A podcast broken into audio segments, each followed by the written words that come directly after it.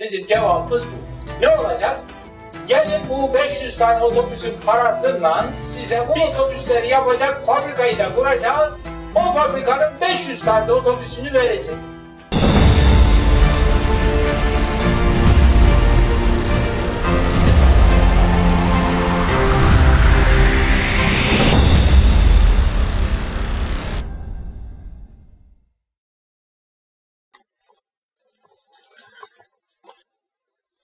Euzu billahi mineşşeytanirracim. Bismillahirrahmanirrahim. Elhamdülillahi Rabbil alemin. Esselatu ve selamu ala Bu mübarek topraklara gelmenin hasretini arkadaşlar hep beraber taşıyorduk. Elhamdülillah. Bu topraklar bütün kainatın en mübarek, en mukaddes yerleridir.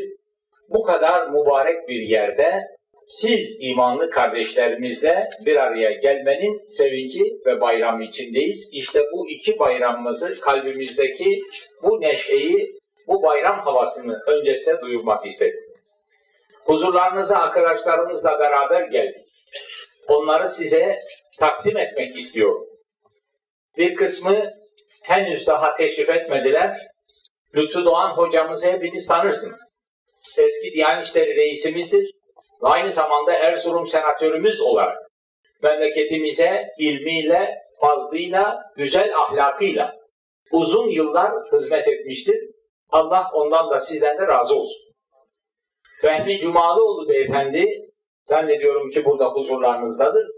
Kendisi eski İstanbul milletvekilimiz ve çalışma bakanımızdır. Aynı zamanda doktor ve albaydır uzun yıllardan beri milletimize heyecanla, aşkla, şevkle, canıyla, her şeyle hizmet etmiş bir muhterem abimizdir. Allah ondan da sizden de razı olsun. Arif Emre Bey arkadaşımız şu anda henüz belki teşrif etmedi yoldadır. Biraz sonra geldiği zaman size tekrar tanıtırım. Bildiğiniz gibi eski İstanbul Milletvekilimiz ve Devlet Bakanımızdır. Diyanet İşleri Başkanlığı'nın bağlı olduğu devlet bakanı olarak Öbür taraftan Şener Battal Bey kardeşimiz biraz önce size hitap etti. Kendisi Konya milletvekilimizdir. Türkiye Büyük Millet Meclisi Anayasa Komisyonu Başkanı olarak memleketimize birçok hayırlı hizmetler yapmıştır. Hukukçudur, avukattır ve meşhur Konya mitinginin tertip heyeti başkanıdır. Öbür taraftan Yusuf Bey kardeşimiz Milli Selamet Partimizin kurucularından, İzmit Teşkilatı kurucularından muhterem bir kardeşimizdir. Yıllar boyu hayrın, iyinin, güzelin hakim olması için gece gündüz çalışmış bir kardeşimizdir. Allah razı olsun. Abdurrahim Beysi Bey mali müşavirdir. Milli Selamet Partisi kurucularından genel idare kurulu üyesi olarak uzun yıllar hizmet etmiş bir kardeşimizdir. Huzurlarınızdadır. Allah ondan da sizden de razı olsun. Nurullah Bey kardeşimiz Konya Teşkilatı kurucularımızdandır. Böyle bir ziyarete ben ayrı düşemem mutlaka hocamla beraber geleceğim deyip katılmış muhterem bir kardeşimizdir. Aynı şekilde Niyazi Bey kardeşimiz de Türkiye'nin en meşhur ince demir sanatkarıdır. Konya Teşkilatımızın kurucusudur. Konya'da kendisi tam İslami mimariye göre gayet güzel bir ikametgah yapmıştır bütün Müslüman ülkelerden gelen misafirlerimizi orada misafir ediyor. Bir misafirhane olarak yapmıştır. Onlara İslam sanatının en güzel numunelerini canlı olarak gösteriyor ve Konya mitinginin meşhur kürsüsünü de kendisi aşkla şevkle inşa etmiştir. Allah razı olsun. Diğer arkadaşlarımız geldiği zaman kendilerini size inşallah takdim edeceğim. Şimdi bu akşam lütfettiniz, buraya teşrif ettiniz. Cenab-ı Hak da bize şu kadar güzel, latif bir hava verdi. Kardeşler olarak birkaç konuya temas edeceğiz. Böylece sizi selamlamış, sizi bağrımıza basmış olmak istiyoruz. Maksadımız budur. Bu meyanda temas edeceğim konuların başında önce size, hepinize 5 sene sürdü. Bizi ilk defa, ilk defa tahliye eden hakim o gün ordudan ihraç edildi. Ondan sonra tahliye eden hakim ise başka bölgeli aynı hikmetlerle getiriyor. Cenab-ı Allah kemal sahibi, taşı yaratmış, nebatı yaratmış, hayvanatı yaratmış, bir de insan denen mahluku yaratmış. İnsan esrefi mahlukattır. İnsanı yaratan Rabbimiz elbette ne kadar büyüktür. İnsanı gördüğümüz zaman onu yaratan Rabbin büyüklüğünü idrak etmemiz, anlamamız, düşünmemiz lazım. İnsana Cenab-ı Allah öyle nimetler vermiş ki bu nimetleri verince biz mükellef hale gelmişiz. Şimdi bakın şurada bir inşaat işin var. Bir usta tutmuşsun. Bu ustayı sen inşaatı yapması için tutmuşsun. Parasını verdin. Demirini, çimentosunu, parasını, her şeyini verdin. Ustaya diyorsun ki arkadaş bu inşaatı yapacaksın. Gittin geldin adam bir şey yapmamış. Ne yaparsın? Ya kardeşim biz seni bunun için tuttuk. Eğer bu vazifeni yapmazsan bir dahaki sefer seni kovarım ha dersin. Tekrar gittin geldin bir hafta sonra baktın gene bir şey yapmamış. Eğer bir dahaki sefer şu temelleri çıkmazsan, şu betonu dökmezsen kafanı kırarım dersin. Gittin geldin gene yapmamış, kafasını kırarsın. Niye? Müstahaktır çünkü her şeyi vermişsin. Vazifesi de bunu yapmak, yapmıyor. Yapmayan adam müstahak olur. İşte dünyadaki halimiz de bizim böyle. Cenab-ı Allah bize her türlü nimeti vermiş. Vazifemiz ne? Allah'a kulluk etmek. Biz insi cinni ancak Allah'a kulluk için yarattık diyor Cenab-ı Allah. E bu kulluk vazifemizi bu kadar nimet verildiği halde onun birliğini idrak edip onun büyüklüğünü görüp onun emirlerini tutmak için her türlü nimet bize verildiği halde eğer bu vazifemizi yapmazsak inşaat için tutulmuş ustanın inşaatı yapmaması gibi cezaya mustahak oluruz. Allah muhafaza buyursun. İşte dünya hayatındaki halimiz böyledir. Bu nimetlerden Cenab-ı Hakk'ın bu büyüklüğünü gösteren üzerimize verilmiş büyük nimetlerden dolayı mükellefiz, mecburuz, vazifemiz var, kulluk vazifemiz. İşte bu dünya hayatında da bu kulluktan imtihan oluyoruz. Bu noktada size bir açıklama yapmak istiyorum. Bu nasıl imtihan? Bak sana istediğin yere gidiyorsun, istediğini yapıyorsun. Bu serbestlik sakın bizi aldatmasın ha. Neden? Cenab-ı Allah imtihan yaparsa böyle yapar. Hepiniz ehliyet imtihanı nasıl yapılır bilirsiniz. Şu dünyadaki imtihan mahiyetini açıklamak için size bir misal vermek istiyorum. Bizim Türkiye'de mesela bir polisin yanına oturursun, araba kullanmayı öğrendin mi öğrenmedin mi? Trafik işaretlerini öğrendin mi öğrenmedin mi? Hadi bin arabaya götür der, işaretlerin bulunduğu bir yerde dolaştırır, Öğrendiyse tamam öğrendi. Öğrenmediyse öğrenmemişler. Ya ehliyeti alırsın veyahut. Şimdi biz Türkiye'de fakir bir ülkeyiz. Aslında çok zenginiz de bizi fakir bıraktırmışlar. O konuya ayrıca geleceğim. Yoksa Cenab-ı Allah en büyük nimetleri vermiş elhamdülillah. Ancak o nimetlerden istifade edememişiz. Ve ne olmuş? Fakir kalmışız. Onun için bizde ehliyet imtihanı böyle yapılıyor. Zengin ülkelere gelince Zengin ülkelerde ehliyet imtihanı başka türlü yapılıyor. Lütfü Doğan hocamız teşrif ettiler. Arkadaşlarımıza takdim ediyorum. Biraz önce takdimi yapmıştım zaten. Tanımamış kardeşlerimiz varsa kendilerini tanısınlar. Şimdi muhterem kardeşlerim bakınız Kanada zengin bir ülke. Burada bir imtihan masası var. İmtihan masasına oturuyoruz. İmtihan masası öyle yapılmış ki ayakları yere bağlı ama bir arabada ne varsa hepsi önünde duruyor. Şoför mahalline oturmuş gibisin. Direksiyon var, fren var, el freni var, ışıklar var, gaz pedalı hepsi var. Yalnız gitmiyor. Bunların hepsi aşağıdaki kayıt aletine bağlanmış. Kontak anahtarını çeviriyorsun. Kitabı da okuduğun için nasıl imtihan olacağını biliyorsun zaten. Kimsenin bir şey anlatmasına lüzum yok. Çevirdiğin zaman kontak anahtarını karşında bir perde var. Bu perdede bir film oynuyor. Filmde bile bakıyorsun ki senin üzerine bir kamyon geliyor. Ne yapacaksın? Aman bana çarpmasın diye sağa kıracaksın. Birisi farı yakmış, sağa yanaşıp duracaksın. Hemen bir trafik işareti çıkıyor, sağa dönülmez diyor. Aman bu tarafa dönmeyeyim, sola döneyim diyorsun. Filmde yağmur yağıyor, frene basacaksın. Yağmurlu havada aniden frene basılmaz. Sözü uzatmayayım. 20 dakikalık bir film. Bir insanın trafik imtihanında neleri bilmesi lazımsa ona göre hazırlamışlar. Sen de burada oturuyorsun, yapman lazım gelen her şeyi dikkatle yapıyorsun 20 dakika etrafına bile bakmıyorsun. Sonunda filmi son diye yazıyor. Yazdığı zaman bir şoför arabayı nasıl terk edecekse kontak anahtarını kapatıyorsun, o şekilde öbür kapıya doğru gidiyorsun. Bakıyorsun ki oradaki masada fotoğrafın bile yapışmış hazır ehliyet duruyor. Alıp cebine koyup çıkıyorsun eğer imtihanı kazandıysan. Yoksa bir kırmızı fiş düşüyor. Sen imtihanı kazanmadın diyor. Ne olacak? Bir daha geleceksin. Terazide tartılırmış gibi. Baba sen istediğin kadar gir. Tekrar, tekrar, tekrar. Eğer sen arabayı kullanmayı öğrenmedinse tekrar antrenman yapıp bunları vaktinde yapacak şekilde öğrenmeye mecbursun. Şimdi ben bu misali size niye anlatıyorum? Bak bizde düz yolda imtihan yapıyoruz fakiriz. Adamın parası var bu hale getirmiş. Nasıl yapıyor bu imtihanı? Ehliyet imtihanından bize ne? Ha, bak bu misalin için konuşuyoruz biliyor musun? Şu dünyada nasıl imtihan olduğumuzu görelim diye. Bak bu misalden size iki tane netice çıkartmak istiyorum. Bir tanesi şudur.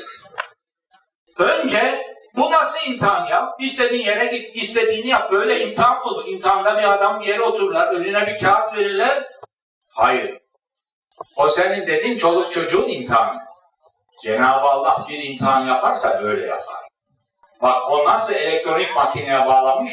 Cenab-ı Allah ne yapmış biliyor musun? İki omzumuza iki tane kiramen katibeyn koymuş. Onun Kanadalı'nın elektronik makinesi yaptığını kaydediyor. Bizim omuzumuzdaki melekler ise sadece yaptığımızı değil, kalbimizden geçeni bile kaydediyor. Niye? Cenab-ı Allah imtihan ederse bu kadar mükemmel imtihan eder de onun için. Seni de serbest bırakmış. İstediğini yap. Ama bu serbestlik bizi aldatmasın. Her hareketimiz kaydediliyor. Ve yarın bütün bu yaptığımız önümüze konacak. Biz neden mesulüz? Biz nasıl kamyon gelirken sağ kırmaya mecbursak karşılaştığımız hadisede bir Müslümanın yapması lazım gelen şeyi yapıyor muyuz? Buna göre her hareketimizden not alıyoruz. Bundan mesuldür. İşte Cenab-ı Allah bizi bu kadar mükemmel imtihan ettiği içindeki bu serbestlik bizi yanıltmasın. Yoksa her an bir imtihan içindeyiz. Bu gerçeği size belirtmek için bu misali verdim. Bir, bu misalin bir ikinci tarafı daha var. Şimdi bak bu imtihan masasını, odasını al bir trenin içine monte et. Trenin içinde imtihan oluyorsun farz et. Trenin rayları var. Medine'ye gidiyor, İstanbul'a gidiyor, Bağdat'a gidiyor, her tarafa gidiyor. Bak söyleyeceğim şeye dikkat et. Senin elindeki direksiyon arkadaş, sen bir kulsun. Sadece imtihan aletine bağlıdır. Trenin tekerine bağlı değildir. Trenin tekerine kim kumanda eder? İrade-i külliye, Cenab-ı Allah'ın takdiri kumanda. O ne derse tren oraya gider. Sen onun nereye gittiğinden mesul değilsin. Sen karşılaştığın hadiselerde bir Müslüman olarak yapacağını yapıyor musun? Elinden gelen gayreti gösteriyor musun? Sen ondan mesulsün. İrade-i cüz'iye var. Yani bizim mesul olduğumuz kısım. Biz imtihan oluyoruz. Biz ona bakarız. Tren nereye giderse gider. O Cenab-ı Hakk'ın takdirine bağlı. Bizim eve bu geçtiğimiz beş sene esnasında eski beraber hükümet arkadaşımız, Halk Partili, Adalet Partili bakan arkadaşlarımız geliyor. Evde de birçok kardeşlerimizle yaptığımız sohbetleri görüyorlar. Bana diyorlar ki hocam ya 20 seneden beri gece gündüz bu oyuna çalışıp duruyorsun. Hala akıllanmadın mı, bıkmadın mı ya? Bak bu kadar gayret ettin de senin istediklerin Türkiye'de tahakkuk etti mi? Sen herkes kardeş olsun, biraz sonra konuşacağız. Türkiye güçlü olsun, şu olsun, bu olsun bir takım iyi niyetli gayretlerin peşindesin. Ama görmüyor musun Allah seni hapis bile ettiler. Neye uğraşıp duruyorsun? Bunları yaptın da eline ne geçti? Ha. Bunu söyleyen insan gerçekleri bilmeyen insandır. Elimize ne geçti anlatayım. Biz bunları ne yapıyoruz? Şu içinde bulunduğumuz imtihanda ehliyet almak için, Cenab-ı Hakk'ın rızasını kazanmak için yapıyoruz. Bizim için mühim olan şu makine bize iyi not veriyor. Yani bir Müslüman gibi her hadise karşısında yapmamız lazım geleni yapıyor muyuz? Bunu yaptık mı? Nefesimizi zamanımıza iyilik, hayır için ayırdık mı? İşte bizim için en büyük kazanç budur. Niye? Cenab-ı Allah bunun dünyada da ahirette de mutlaka mükafatını veriyor. E peki senin istediğin olmuyor.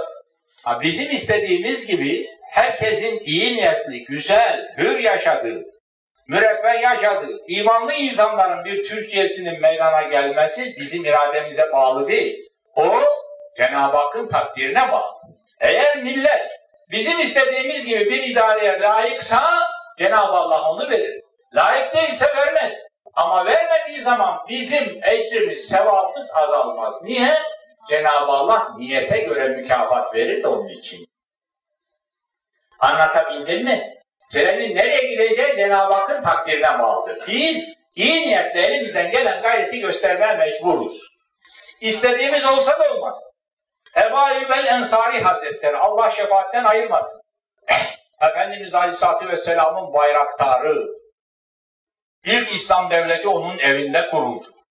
90 yaşında altı oğluyla gitti İstanbul'da. İstanbul'un fethi için cihad etti ve orada da şehit oldu. Yarın ahirette muhasebesi yapılırken Ebu Eyyub Ensari Hazretleri'nin Allah şefaatine ayırmasın sonsuz büyük sevapların içerisinde bir de ona İstanbul'un Fatihi diye bir sevap konduğunu göreceğiz sevap terazisinde. Şaşıracağız. Ya Rabbi Ebu Eyyub Ensari Hazretleri iyi niyetle Allah rızası için nefesini harcıyorsan hiç korkma. İşte kazanç budur. Buraya iyi niyetle geldiniz. Burası İslam'ın merkezi. Burası Efendimiz Aleyhisselatü Vesselam'ın yaşadığı yer, vahyin geldiği yer, Beytullah'ın bulunduğu yer. Varayım buranın imarına gece gündüz iyi niyetle çalışayım. Müslümanlara hizmet edeyim diye geldiniz ya. Yani muhterem kardeşlerim size şunu belirtiyordum. Bak Arif Emre Bey teşrif ettiler demin söyledim eski devlet bakanımız İstanbul milletvekilimiz. Allah umrelerini kabul etsin. Yasin Hatipoğlu kardeşimiz eski Çorum milletvekilimiz, hukuk ve avukattır. Kendisi hukukçudur ve tabi hapishane arkadaşlarımızdır. Allah onlardan da sizden de razı olsun. Elhamdülillah en büyük hizmetim de odur. Şimdi muhterem kardeşlerim bakınız İslami düşüncenin üç tane mühim temel esasını size anlatmak için bunları söylüyorum. Birincisi işte bu dünyada demin konuştuğumuz gibi imtihan oluyor. Allah bu imtihanda hepimize yüz aklı versin. Bu o kadar mühim bir imkan ki bütün ebedi hayatımız bu dünyadaki imtihana bağlı. Bütün ebedi hayat. Dünya hayatı çok kısadır. Her nefesimiz de o kadar mühimdir. Ehli cehennem Cenab-ı Allah'a yalvarırken bu yalvarmalar arasında arada bir diyecek ki Ya Rabbi ne olursun bize şu dünyadayken verdiğin nefeslerden bir tanesini bir kerecik daha nasip et. Niye böyle yalvarıyor? Eğer bu nefeslerden bir tanesi ona verilse o nefesin içerisinden bir tövbe istiğfar edecek, bir kelime-i şehadet getirecek, ebedi cehennemde yanmaktan kurtulacak, ebedi cennete gidecek. Bir nefes insan olduğu için bu kadar kıymetlidir. Allah şu nefesleri bir miras yedi gibi boşa harcayanları da ikaz etsin de inşallah. Hepimizi her nefesin kıymetini bilen kullarından yapsın inşallah. Böyle bir imtihan içinde olduğumuzu idrak etmek İslami düşüncenin temelidir ve buna göre hareket etmek üzerimize vazifedir. Bu gerçeğe işaret edip şuraya koyuyorum bir. İkincisi İslam dini Allah yapısıdır. Dünya ve ahiret saadetinin tek ilacı kim onun emirlerine uyarsa dünyada da ahirette de saadet bulur. Kim onun emirlerden dışarıya çıkarsa dünyada da ahirette de sadece ızdırap çeker. Bu sebepten dolayıdır ki İslam dinini öğrenmeye bir Müslüman olarak ve onun gereklerini yerine getirmeye mecburuz. Saadet ve selamet ancak bundadır. Her Müslüman bunun böyle olduğunu bilir. İman sahibi olmak demek bu demek. Bu sebepten dolayıdır ki Allah yapısı olduğu için ona bir şey katılmaz. Onun bir şey değiştirilemez. Onu sadece öğreneceğiz ve ona göre yaşayacağız. İslam dini haktır. Efendim o orta çağdaymış. Şimdi İslam dininin emirleri tatbik edilir mi? Sözü cahil sözü. Neden? E İslam dini Allah yapısıdır. O kıyamete kadar ne gelecek hepsini bilir. Yağmur yağsa da odur, güneş açsa da odur. Bin sene önce de odur. İki kere ikinin dört ettiği gibi. Yağmur yağarsa iki kere iki üç mü eder? Bu ne demek? Hiçbir şarta bağlı olmadan her zaman doğru olan şeye hak denir. Bir Müslüman bilir ki İslam dini haktır. Kıyamete kadar onun söylediği şeyler doğrudur. Onun zamanla değişmesi olmaz. İslam dininin bildirdiği her şey her zaman insanlara saadet getirir. Kim buna uyarsa dünyada da ahirette de saadet bulur. Kim bunun dışına çıkarsa dünyada da ahirette de sadece ızdırap çeker. İşte Müslüman inancının temellerinden bir diğeri de budur. Bizim dinimiz elhamdülillah evden dışarıya hangi ayakla çıkacağız? Sofraya nasıl oturacağız? Ne kadar yemek yiyeceğiz? Başımızı yastığa nasıl koyacağız? Buraya varıncaya kadar bizim lüzumlu her şeyi bildirmiş. Onu öğreneceğiz, ondan imtihan oluyoruz. Vazifemiz budur. Böyle bir imtihanın içindeyiz. Allah bu imtihanda hepimize yüz aklı versin. Bir diğer temel esas da İslam dini bir bütündür. 6666 ayeti kerime var. Bunların hepsine ait vazifelerimizi yerine getirmemiz lazım. Bir insan oruç tutar, namaz kılmazsa o tuttuğu orucun da kıymetli olmaz. Bir ayeti inkar hepsini inkar gibidir. Allah muhafaza buyursun. Ne olacak? 6666 ayeti kerimenin emrinin hepsini yerine getireceğiz. Oruçta tutacağız. Namaz da kılacağız. Hacca da gideceğiz. Zekat da vereceğiz. İyinin, doğrunun, güzelin, hakkın hakim olması için gece gündüz bütün gücümüzle de çalışacağız. Çünkü Müslümanlıkta cihatta farzdır. Vazifelerimizin hepsini yapacağız. İslam dini iyilik dinidir. Şurada bir yangın var. Yanında da bir kova var. Sen buradan geçiyorsun. Bu kova suyu alıp buraya atacaksın. Müslümanlık dininin hülasası iki cümledir. Halik'i tazim, mahluka şefkat. Cenab-ı Allah'ı tazim edeceğiz. Mahluk da onun kulları olduğu için ona da şefkat edeceğiz. Mahluk kim? Bütün cemaat, nebatat, hayvanat ve insanlar. Şu Avrupalılar hayvanları koruma cemiyeti kuruyorlar. Biz çok medeniyiz Müslümanlardan diyoruz zavallı. Müslümanlık da sadece hayvanlara değil, nebatlara da şefkat var Allah'ın mahluk olduğu için. Biliyorsunuz Yunus Emre gitti çiçeği kopartacaktı, baktı ki zikrediyor, kıyamadı. Çiçeğe bile şefkat etti. Müslümanlık dini, iyilik dinidir. Efendimiz Aleyhisselatü Vesselam hadis-i şeriflerinde hayrun nas ben yenfaun nas buyurur. İnsan hayırlısı başkasına faydası dokunan. Ümmetimin seyyidi ümmetime hizmet edendir buyurur. Onun için hem kendimizi ıslah için çalışacağız hem de başkasına faydalı olmak için çalışacağız. Yani cihad edeceğiz. Cihad, cihad, cihad. İşte size İslami düşüncenin bazı temel esaslarına işaret ettim. Bunu bir kenara koyuyorum. İyiliğin güzelin hakim olması için çalışacağız. Çalışıp ne yapacağız? Ve nasıl çalışacağız? Biliyorsunuz Kıbrıs'ta 1963 senesinde büyük Müslümanlara karşı katliam yapıldı. Bu katliam esnasında Türkiye'de Halk Partisi iktidardaydı. O zamanki Halk Partisi. Bu katliamlar karşısında birkaç tane uçak gönderdi başka bir şey yapamadı. Aradan bir yedi sene geçti. 1968 senesinde bu sefer tekrar Kıbrıs'ta katliamlar oldu. Türkiye'de Adalet Partisi iktidardaydı. O da seyirci kalmaktan öteye bir şey yapamadı. Artık Rumlar alıştılar. Biz bunları öldürürüz, keseriz. Bunlar bir şey yapam, bir şey yapamaz bize dediler. Aynı alışkanlıkla 1974 senesinde tekrar katliama başladılar. Başladılar ama bu sefer işin şekli değişti. Tepelerinde bizim jetlerimizi, mermilerimizi, füzelerimizi buluverdiler. Ne oldu? Rum aynı. Katliam aynı ama tutum değişik. Halk Partisi imtihan olmuş sınıfta. Bir şey yapamamış. Adalet Partisi imtihan olmuş sınıfta kalmış bir şey yapamamış. Milli selamet gelince işin şekli değişmiş. Bunu oturup ince ince düşünüp bundan ders almamız lazım. Ders almamız lazım. Büyük Kıbrıs Zaferi'nin arkasından biz o vakit Başbakanlıkta bir harita açtık. Bu haritanın üzerinde şu sözü söyledi. 200 tane gazeteci var Başbakanlıkta. Arkadaşlar dedik elhamdülillah Cenab-ı Allah bize Kıbrıs'ta bir büyük askeri zafer nasip etti. Şimdi inşallah bu askeri zaferi 400 bin işçiyi orada besleyelim de bizim Müslüman ülkenin evlatlarına bu işleri yaptırmayalım. Bizi esir gibi zayıf düşürmek isteyenler çeşitli entrikalar çeviriyor, hükümetler düşürüyor, hükümetler kuruyor, her şey yapıyorlar. İlle de bu güçlenme meydana gelmesin istiyorlar. Biz de Müslüman ülkelerin güçlenmesini isteyen kardeşler olarak oturup burada dertleşiyoruz.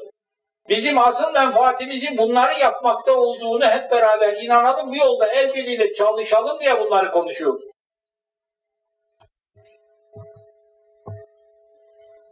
Bir de milli görüş. Milli görüş ne? Bizim milletimizin bin yıllık görüşü. Solculuk Avrupa'da da var. Kapitalistlik orada da var. Onlardan bize geçen birer hastalık bunlar. Ali esasa dayanacak, ada adil olacak diyor anayasa. E, tatbikata gelmişsin yüzde yüz faiz. Faiz olup ne oluyor? Her şeyin üzerine zam oluyor o faizlerden dolayı. Fakir fukara altında eziliyor. Yani anayasada yazan şeyler başka, tatbikat başka. Niçin? Solcunun, faizci kapitalist zihniyetlerin yapacakları bundan başka şey olmaz da olur. Milli görüş ne diyor? Diyor ki biz faizleri kaldıracağız. Faiz sömürüdür. Faiz haksız kazançtır. Faiz fakiri ezer. Bundan başka memleketin her tarafına, her tarafına sanayi kurulacak ve herkese refah getirir. Köylü, işçi, memur insanca yaşama şartlarına kavuşacak. Neyle kavuşacak? Bak daha geçen de yılbaşı münasebetiyle gazeteciler geldi. Hocam siz ağır sanayi kuracağız diyorsunuz. Diyorsunuz ama bu ağır sanayinin parasını nereden bulacaksınız? Hala bu suali soruyorlar bize. Gel otur dedim. Bak kendisine ne dedim biliyor musun? Bak dedim vaktiyle İstanbul Belediyesi'ne 500 tane otobüs alınacaktı 1950 senesinde. Amerikan yardımı gelmiş. O otobüs alınacak 500 tane otobüs. 1950'den bahsediyorum size. İstanbul Belediye Reisi bizim üniversiteden bir profesör arkadaşımızdı. 64 tane dünya firması gelmiş benim otobüsümü al diye müracaat etti. Tabii adamcağız şaşırmış. Ya hangisini alacak? Geldi üniversite olarak biz de motorlar kürsündeyiz. Bize müracaat etti. Dedi ki ben bunlardan hangisini alacağım? Bana bir ilmi çözüm getirin bakalım. Biz de onlara bir rapor verdik. Bu rapor hem üniversitenin arşivinde var hem İstanbul Elektrik İdaresi'nin arşivinde var. Bu gazeteciler fırsat bulup da gidip çıkartsalar ne güzel olur. Neden? Bak o raporda ne demişiz biliyor musun? Ve hey mübarekler madem 500 tane otobüs alacaksınız 64 tane firma müracaat etmiş öyle mi? Niye bunlardan alıyorsunuz? Hiçbirinden almayın. Bizim cevabımız bu. Ne olacak? Gelin bu 500 tane otobüsün parasından biz size bu otobüsleri yapacak fabrikayı da kuracağız. O fabrikanın 500 tane otobüsünü verecek. Niye? E, elin yavru üzerine koymuş dünyanın parasını 3 senede teslim edeceğim diyor. Bunun fabrikası da bunun otobüste yapılır. O zaman bize dediler ki efendim biz kimiz biz nasıl otobüs yaparız dediler. Şimdi Türkiye Fransa'ya otobüs ihraç ediyor. Hani yapamazdık. Her şey inanç meselesi. Hocamıza sizin adınıza teşekkür ediyorum. Allah kendilerinden razı olsun. Ve bizleri dinleme zahmetinde bulunduğunuz için sizlere de e, teşekkür ederiz. Allah razı olsun. Konuşmamızı Kur'an-ı Kerim ile e, kapatıyoruz. Kur'an-ı Kerim okumak üzere Mahmut kardeşimize veriyorum bu kitabı.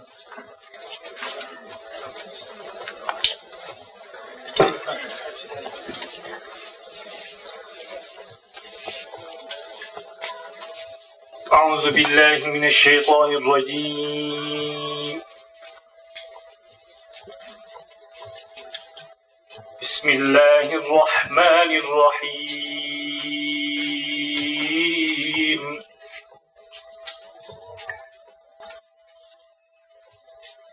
آمن الرسول بما أنزل إليه من ربه والمؤمنين والمؤمنون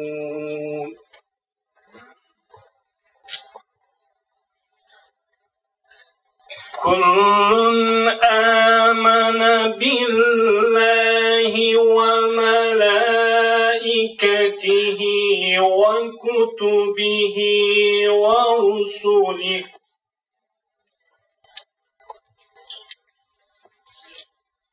لا نفرق بين أحد من رسله.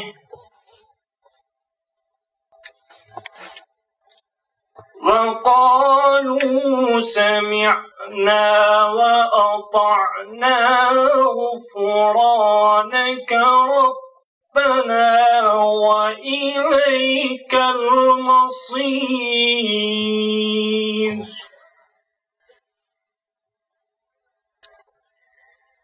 لا يكلف الله نفسا إلا وسعها. لها ما كسبت وعليها ما اكتسبت.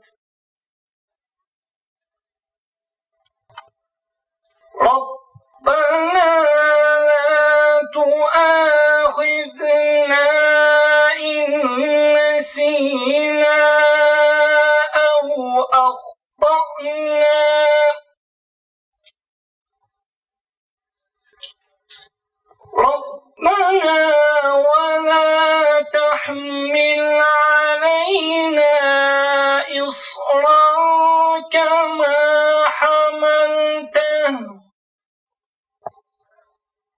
إصرا كما حملته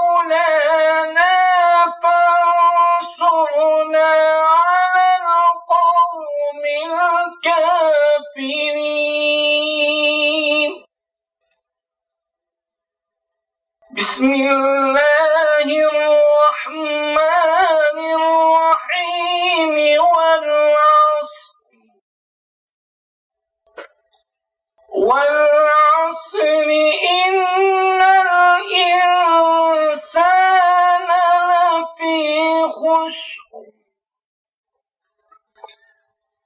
إلا الذين آمنوا وعملوا الصالحات وتواصوا بالحق وتواصوا بالصبر. صدق الله العظيم.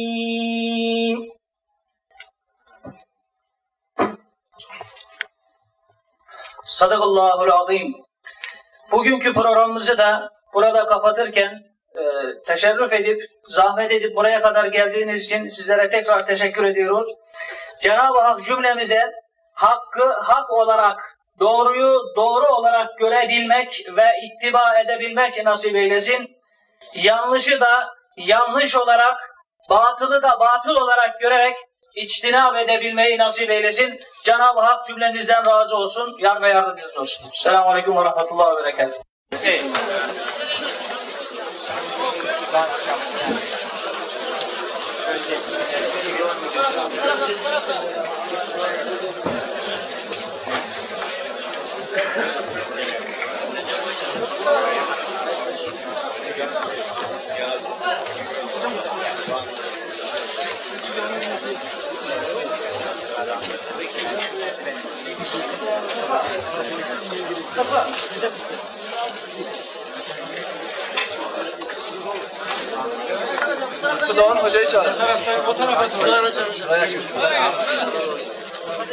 Bekir.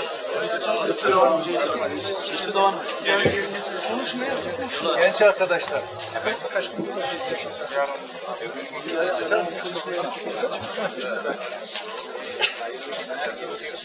Doğan hocamızı çağırın.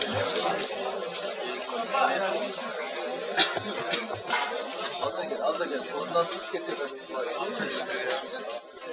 Getir, getir.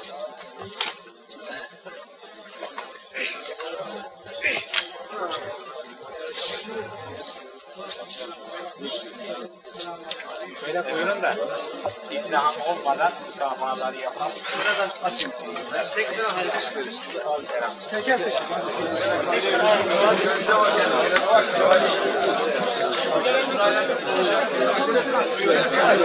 Teker.